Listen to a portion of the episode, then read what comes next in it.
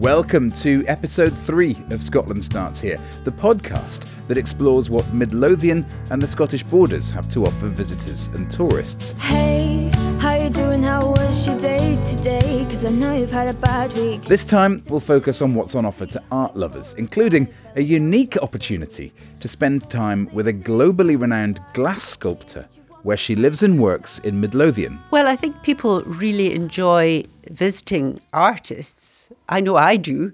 Visiting artists where they live and work because you can talk to them in a different way about the pieces that they have on show. You know, Temple and this part of Midlothian are particularly beautiful. It's a treat to, to welcome people here. We'll meet Alison Kinnaird later, but first, we'll explore this area's unique relationship with textiles and weaving. This area has been famous for textiles for many, many, many generations. By the 40s, Hollywood film stars, later British royalty, were beating a path to Hawick to see where their favourite knitwear was made. It's all done with such loving TLC, and provenance and heritage are absolutely what we're able to offer in the borders.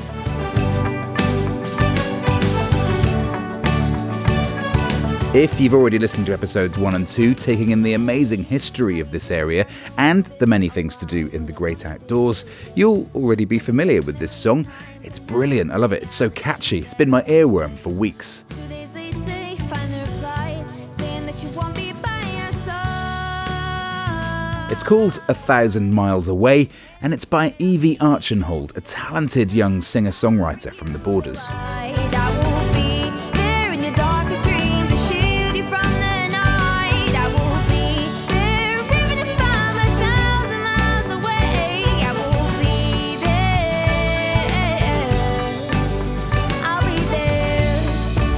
This song is on an album called Weave, released by Soundcycle, the Borders Youth Music Forum. Check them out at soundcycle.bandcamp.com. I have faith that you'll get through this. In my heart, I know you could do it. 'Cause it's Now, normally I'd name check Evie in Soundcycle at the end of an episode, but this time it seemed a sensible way to kick us off. Why? Well, because as well as Weave, Soundcycle also have albums named Warp and Weft. These, to the uninitiated, are all words drawn from the textile industry.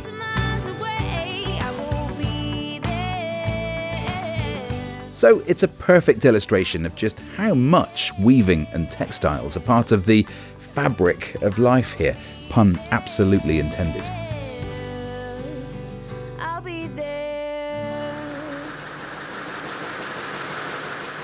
We dye it here, wind it, then we create our warps, which are the vertical threads, and then we take it into the loom, which is where we put in the horizontal threads to create the weft. Leah Robertson is marketing manager of Loch Lochcarron of Scotland, a textile manufacturer and visitor centre in Selkirk. They are Scotland's leading manufacturer of tartan, and they also work with some of the world's biggest fashion brands. As a visitor here, you get to see their whole manufacturing process. So we start off here, which is basically discussing um, the yarns that we the yarns that we source. We source some of our yarns from the UK if we can. Most of the fibre or the, the wool that is grown in the UK is quite short and quite coarse, generally used for the carpet industry. So we can't always use it for apparel goods because sometimes it's just too too coarse. That being the case, we then source from Australia and, and New Zealand for our merino wools and into South Africa for our mohair yarn. And this is just a selection of some of the yarns that we buy in here. And already you're seeing many different colours and textures. Absolutely, absolutely. It's versatile. Absolutely, it's very versatile. So in here, this is our dyeing facility. wow, and the noise, it's almost like we're taking off. Yes, absolutely. So, as a hive of industry in here, we're constantly busy keeping up with demand for colour, because colour is intrinsic in tartan. It really is a huge part of, of what it is. We keep a, a vast array of recipe cards in here so that we can maintain standards through our dye colours. And what is the noise that we're hearing? This is something that we call the whiz. It's actually a very large spin dryer that takes the excess water from the dyed yarn before we put it into the oven to bake and dry it. Amazing. We have three different methods of warping here at Loch Carron, which all of the visitors can see. It's a great vantage point here. We have um, our Suzuki, which is for short warp lengths, for samples, and then we have our warp banks over here, which is creating larger, larger jobs for production. And where we're standing here is a vantage point over a very, very industrial looking environment. We've got yarns, hundreds of yarns on, on kind of poles. There's an enormous machine, which is, I'm guessing, a dyeing machine. We've got people hard at work here. It's a really authentic experience. Absolutely. Uh, Loch Carron is one of the last remaining quite large authentic weaving mills. The whole beauty of the tour is that people can come and really they can see, they can smell, they can hear all of the sounds, the really authentic sounds of, of the weaving process. And I think it is that sensory overload when you come in here. You really are getting to see to see everything. That's the sound of the loom stopping, which usually means that there is a broken end or a broken pick, which is a weft thread, and the weaver will then start correcting that issue before we continue to weave. I had no idea what to expect before coming here, but uh, I did not expect to be standing in the middle of such an industrial manufacturing environment. Absolutely. It is the real the real bird's eye view of exactly what goes on to create tartan, cloth and accessories. Because I think actually most people would assume that in this day and age, most of this stuff is done in other countries and imported, actually. Yes, and I think that's what's really wonderful about Loch Carron of Scotland is that we're still creating everything here from design, concept, through to manufacturing the goods. Everything is made in Scotland. Okay, as fascinating as that was, Leah, it's definitely quieter in here, and I can hear myself think, where, where are we now? Absolutely. So the contrast between the, the machines outside and the production floor, and then coming into the darning flat, which is where um, we look for any things that need to be mended or darned or fixed. It's such a skilled job that it's absolute peace and quiet in here at all time. Concentration. And again, very old school, quite these sort of wooden, almost large school desks here that people work at. Yes, they are, and they have light boxes inside of them so that the darners can use their eye and they can have as many sort of as much light cast onto onto the unfinished cloth. So the cloth is still quite open at this stage, and they can see if there are any knots or breakage, breakages or anything that they might need to alert the rest of the production team to or to fix before going to the cloth finishers, which is where the cloth is um, washed and then dried, ready for garments. Well, we'll hear more from Leah later on. But now, I want to introduce two great textile and design experts, a husband and wife team with a wealth of experience, insights, and stories. My name is Sheila Mary Carruthers, and yes, I am a professor of design at Heriot Watt University, and I have been in this industry for 50 years, consistently working as a designer across the world and across all aspects of the fashion and textiles industry. And I am Hamish Carruthers. I've been in the industry all my life, whether it's here or New York or wherever, and I've, tra- I've travelled all over the world selling Scottish fabrics and selling the concept of our experience. What I'm hoping you can do for me, Sheila Mary, is just give me the, the kind of potted history. How did weaving become such an intrinsic part of the Scottish borders? In common with most of the textile areas in the UK and throughout the world, it's water that's the starting point. You've got to have raw materials, so you've got to have sheep, and then you've got to have water to make A, the mills work once we got power um, machinery in, and water to wash the textiles because you sheep are not they don't take showers very often. So of course the consequence of that is the wool contains natural oil and grease lanolin and that has to be removed once the manufacturing process is complete. That's how it started. It started probably in the hosiery side of things. We made in-house in, in, in homes they made stockings as gradually That became mechanised. Then that spilled out into a larger hosiery, what we called hosiery industry, which is now morphed into the knitwear industry. And alongside the weavers, we're sitting in a place called Gattonside. And round here are old weavers' cottages because the hand looms were in people's houses, again, close to the river. But as that grew, then Galashiels became the centre of the weaving industry. It morphed from Galashiels through to Walkerburn, through to Selkirk, the knitwear industry centred around Hawick, and that's how this area has remained a manufacturing centre of excellence. Would you mind just telling that story? We don't know how truthful the story is, but it's certainly well known of how the name Tweed came about.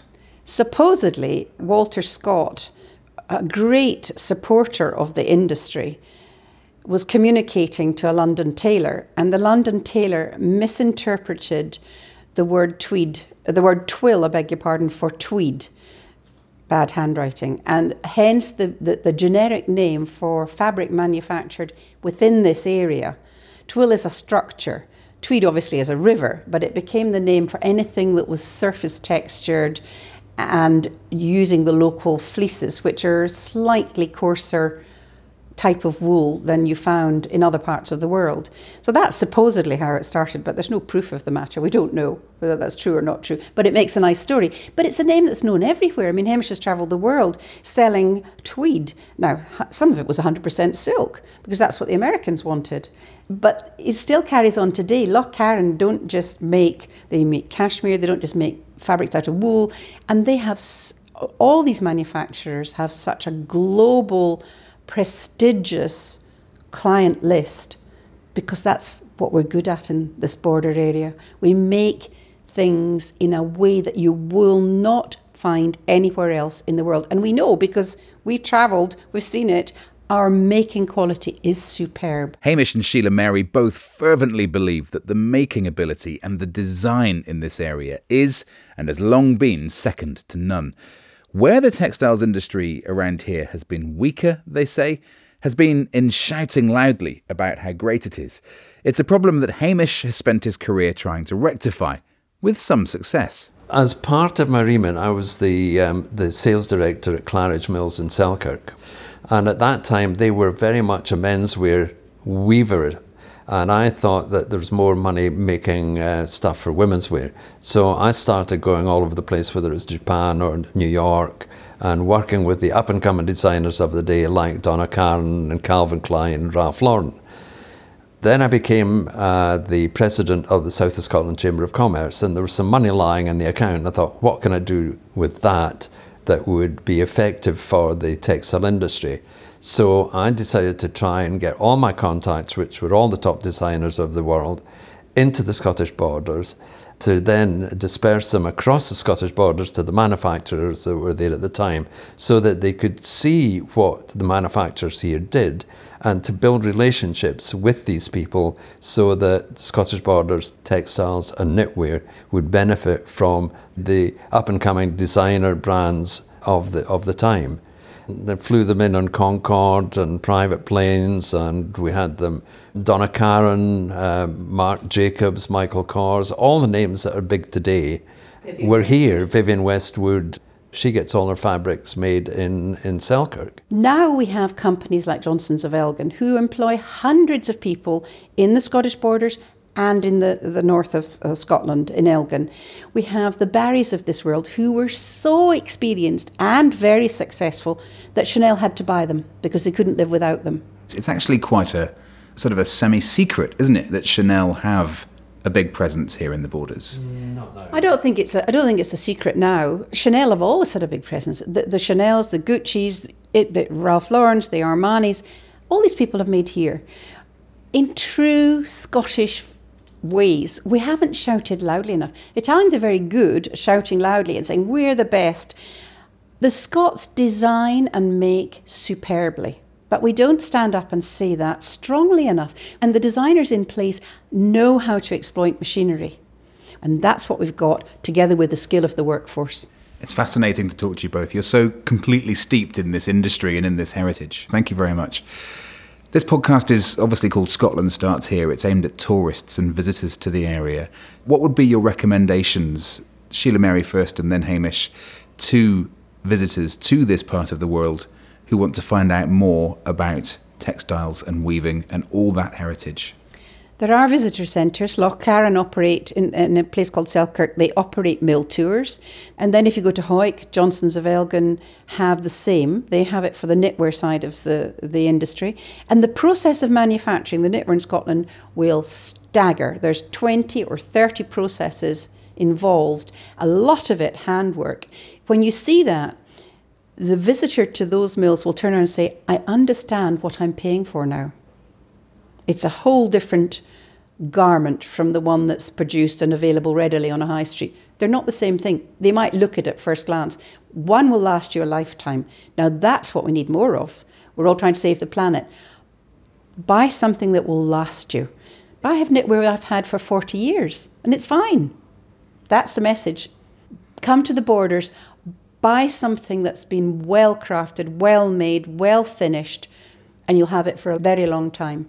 It's all done with such loving TLC, and provenance and heritage are absolutely what we're able to offer in the borders. If um, uh, tourists were coming to see part of the heritage of, of uh, Scottish borders, uh, textile industry, they should go to Hawick because in Hawick you have the, the Tower House, which has uh, changing um, exhibitions on textiles. Huge thanks then to Hamish and Sheila Mary Carruthers. We've taken Hamish's advice on board now. We are in the border town of Hawick. And when it comes to textiles, you're spoilt for choice here. You've got the Lovat Mill, home of tweed, cashmere shops, a working mill and visitor centre, and some of the oldest knitwear brands in Scotland. But right here in the centre of town, beside the fast flowing river, a reminder, by the way, that soft water is such a vital ingredient in this border's textile story, is the Hawick Tower House. It's a museum dedicated to telling the knitwear and tweed story around here from its very origins. Because they knitted stockings at first, you know, hose. Richard White is one of the museum's curators. Just describe this machine then. What, what is it? What are we looking at? It's, it's a beautiful old wooden frame. Yeah, it's a, a mechanism for knitting. It's called a stocking frame. And the operator sat on the seat and used foot pedals and his hands to knit, but also to continually knock off needles, knock them out of use. So the piece that was being knitted would get narrower where required and then could be widened again. And that's what Hawick really founded itself on was the expert shaping as opposed to being knitted the same width and then cut, which is what happened in lots of other places, especially the Midlands of England. That was seen as quite inferior way to, to make garments. And then about the late 1820s, the wider, the broad frame arrived with a much wider needle bed, which allowed things wider than stockings to be made, i.e., underwear, vests, and all those amazing sort of underwear items that Victorians wore. You know. so many of them, Yeah, yes. and how did that expertise come to be developed here more than elsewhere? Was it to do with better equipment, better training? Well, uh, better training, maybe definitely not better equipment. It was the same equipment. I think the reason that Hawick concentrated on these much more expensive manufacturing methods was people weren't going to beat a path to Hawick because of its geographical position unless they produced something extra special. Nobody was going to buy from Hawick unless A, the manufacturing was high quality, and B, the fibres used were, were high quality. So that's what brings about the really high end textile industry here in Hawick. And that in turn is what brings the high end fashion designers here. It brings the interest of people like Coco Chanel and many others. Yes, well, I mean, by the late 1800s, Hawick had built up such a name for itself as the town which manufactured the world's best knitwear. And as I say, that was based on shaping and suitability for purpose and the luxurious fibres and fabrics. But underwear isn't exactly what you call a fashion item, and the fashion side of things didn't really take off until underwear moved to outerwear, and that wasn't until really in the 1920s. In the 1920s, people took the underwear stitch, the stocking stitch, and started to produce sweaters, cardigans in that stitch. It's very comfortable to wear, it's stretchy, it's warm without being smothering. And it really appealed to people in the 1920s, where I think golf and the grouse moor were really taking off, you know, leisure pursuits. I mean, at first amongst the middle classes and the upper classes, obviously, knitwear was a new term. I think it was first coined in the early 20s, probably by a Hawick firm. And these easy wearing, comfortable, warm garments, pullovers, cardigans, really appealed to people who liked to be outdoors. And of course, that meant there was a need for fashionable appearance, for the season's colours, for the correct shape, the correct length. And Hawick had the expertise to make that because it had become expert through making the world's best underwear. So, underwear, in effect, became outerwear. And what is most interesting is by the 30s, Innes Henderson, which was then the biggest knitwear company in Hawick, was making garments which they called matching sets. That's a cardigan and a pullover underneath in the exact same colour, exact same fibre. So these matching sets took off, and Pringle, when they acquired a Austrian designer called Otto Weiss, started making these two and eventually started calling them twin sets. And the word twin set is obviously inspired by these matching sets, which I think was a Hawick invention. Eventually, by the 40s, Hollywood film stars, later British royalty, were beating a path to Hawick to see where their favourite knitwear was made. Made in Hawick really meant something. Thank you to Richard White. Do go and check out the Hawick Textile Tower. There's all sorts of fascinating machinery and tools in there. But if those glory days aren't quite as in evidence as they were, this is still a globally respected textile centre. Back on the Loch Carron of Scotland visitors tour, Leah Robertson is showing me some of the high end clients they work with. I think what's interesting about tartan is that enduring spirit that it has and that constancy, that it's never really out of fashion. While we're always working with heritage companies and we're working with traditional kilt makers and people looking for their clan, we're also working with some of the international design houses, creating uh, garments for their catwalk. And right here at the end of the tour, there are lots and lots of posters on the wall, images of catwalk models uh, for. I'm just looking at the looking at the signs: Alexander McQueen, Chanel, Burberry, Michael Kors. It's very obvious that you're working with the very, very highest end of designers. We absolutely. So you can see here some of the images from the catwalk show, and directly underneath some of the swatches that were woven here. That's a huge breadth of customer base, isn't it? You've got kind of people getting set for weddings, you've got kind of traditional older gentlemen, and also Alexander McQueen and Chanel designers. That's it's huge. Exactly, exactly that. It is. It's this constancy, and it is that enduring love of tartan, and it's flexibility. You can use it for, you know, the connotations of school uniforms or punk, uh, street style, and high fashion, as well as your traditional kilt makers. And if you've made it this far at Loch Carron and you haven't seen a tartan you'd like to buy, you can get your own made up for you. This is the design studio. We offer a tartan design service as well, so you can have your own family or clan tartan designed, created, and then woven here as well. And then we can help you register it with the Scottish Register of Tartans. That is quite a special extra to It your trip, isn't it? It really is. It really is. And it's something that you can sort of have for many generations throughout your family as well. Families, businesses, charities, and even Hollywood have been here to get their own bespoke designs. You can just see sort of a flavour of some of them. There's the Ryder Cup and the Solheim Cup, which is sort of sporting tartans. Then we've got the wildlife, the Antarctic, and the Arctic tartans.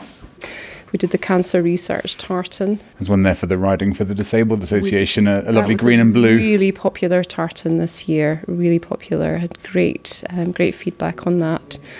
And then more kind of fun tartan like the Shrek that we did in con- conjunction with the new film that came out recently. So you made the Shrek tartan for the Shrek film. Yes, yes, yes, because of his Scottish heritage.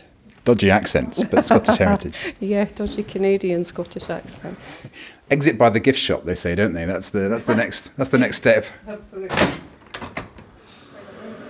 So at the end of the tour, Leah, there is the opportunity to pick up some tartan and take away some of the products for yourself. Absolutely. After gaining knowledge of how everything is made on the tour and the noise and the sight and sound of the tour, you can come into the CAM of the visitor centre and yeah, you can shop for your tartan, uh, scarves, cloths, um, and other goods that, that were all created here at the mill.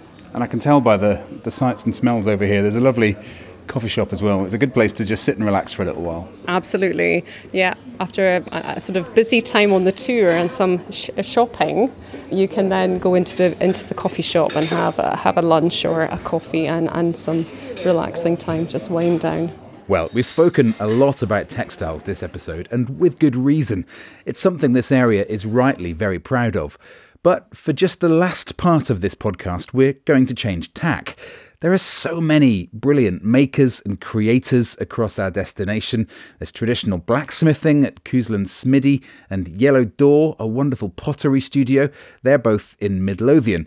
But I wanted to showcase now something a bit different, really quite special, a unique opportunity to visitors. It's also in Midlothian. My name is Alison Kinnaird. I've been working as an engraver, a glass engraver, for nearly 50 years now. Alison Kinnaird, MBE, is a multi award winning and globally famous artist working in glass. We live in the village of Temple, which is a lovely place, very historic place to live. It was the headquarters of the Knights Templar in Scotland. And we live in the converted church just opposite the old ruined church. Her work is exhibited across the globe in public, royal, and private collections. She's also one of Scotland's leading harpists, and her husband Robin runs respected music label Temple Records, also from their home. The pair of them are happy to open their doors and welcome curious visitors. Well, I think people really enjoy visiting artists. I know I do. Uh, visiting artists where they live and work because you can talk to them in a different way about uh, the pieces that they have on show. What we e- enjoy having is people calling in advance just to check that we're home because we're not open from nine to five every day. But we are uh, available for people to come and see both the, the place where we live, which is very picturesque, and uh, the work that's going on in it, and uh, the the um, work that has uh, is on exhibition. I think it's such a generous offer because this is your home, this is your private space, and you say, "Come and see us here. Come and talk to us. Come and see what we do." Well, it's always been a, a workspace, very much for, for both my husband and myself, over 40 years. Uh, and, eh, you know, it's, it's a large building. Uh, so there's plenty of room for us to have a normal house and carry on our day to day activities, as well as working in here and having space for people to, to look at what we've produced. Excellent. Do you, do you mind if we do a little tour now as a bit of a as, as a flavour of what of what there might be? No problem. We can what- do that. Where are we now, and, and what's around us here? Well, we're in the recording studio, which I've actually taken over as part of my exhibition space. And so I've got a number of pieces standing around. Some of it is lit with LEDs. Um, they're mostly individual pieces that people can uh, buy, or they're large pieces that have been done for exhibitions and uh, are there as examples of my work. They're beautiful, and as you say, some of them are, are self-lit by LED. There's a large lead-framed. Obviously, this is a church church window over here, um, and this. Tell me about this blue and white round piece with a, a head and shoulders in the middle of it, because that really is kind of glinting in the sunlight at the moment. Well, by chance, you've chosen a piece which was blown for me, especially by David Kaplan down at Lindean Mill. Um, he's a very expert glass blower and has worked with me over a number of years. And uh, I ask him to do certain things for me. And this is a, what we call a cased glass disc.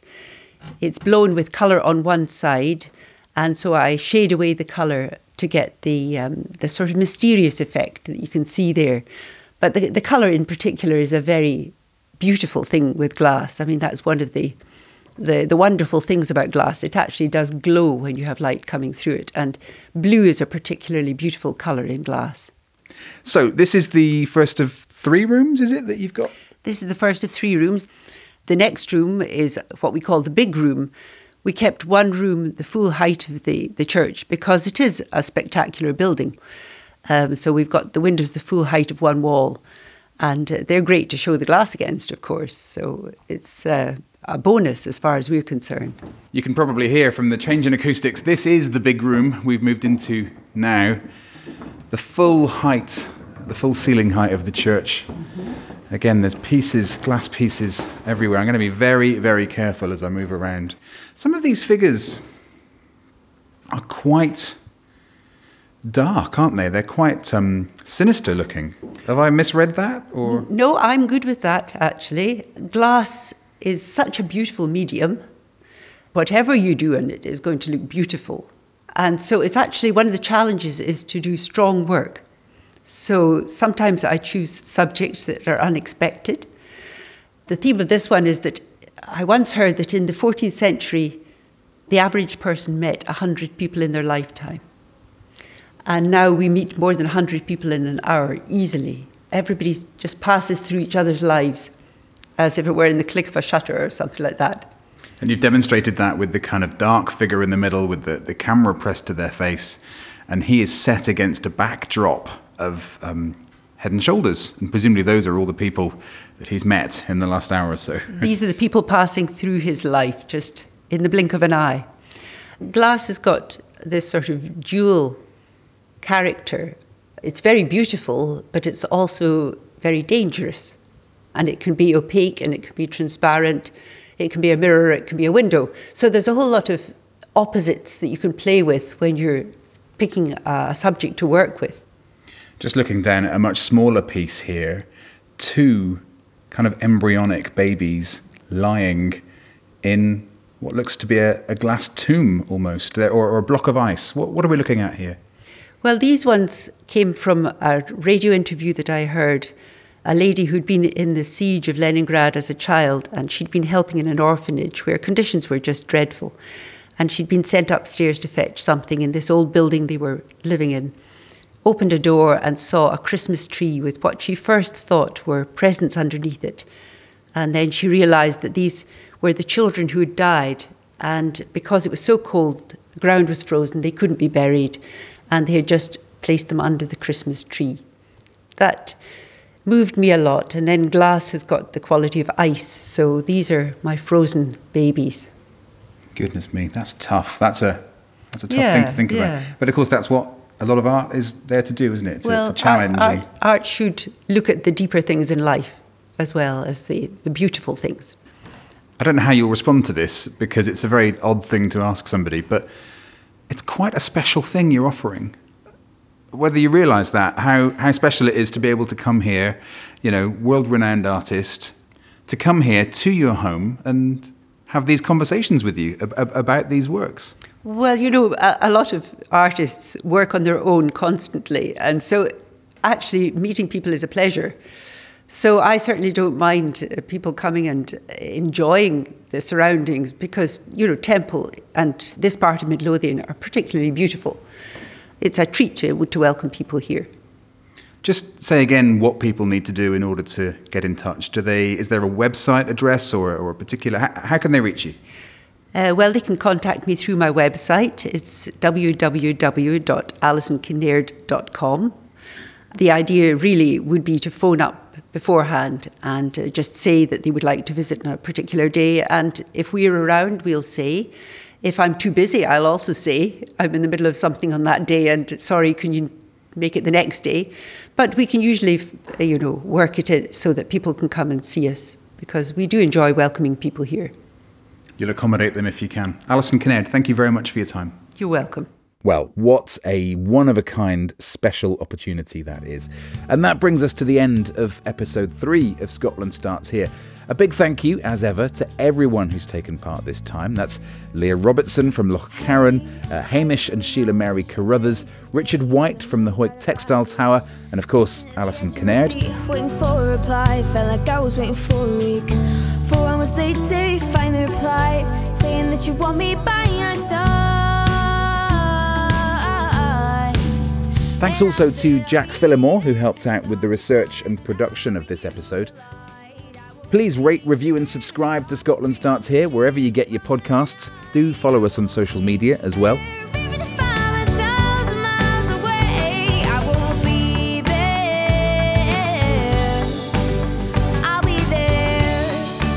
find out more about the places featured, we've got both a website and a downloadable app for your phone or tablet. Just search Scotland Starts Here for both of those. They've actually both got a search filter as well, so you can really home in on arts and crafts if that's your particular area of interest.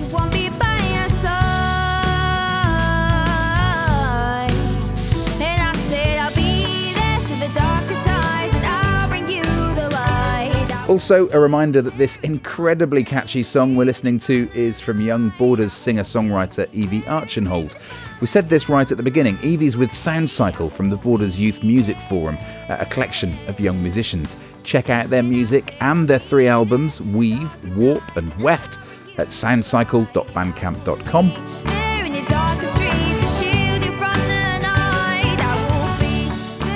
Next time, then, I hope you've brought your appetite because we'll be showcasing this area's amazing food and drink produce. We'll find out why this area so often gets called Scotland's breadbasket.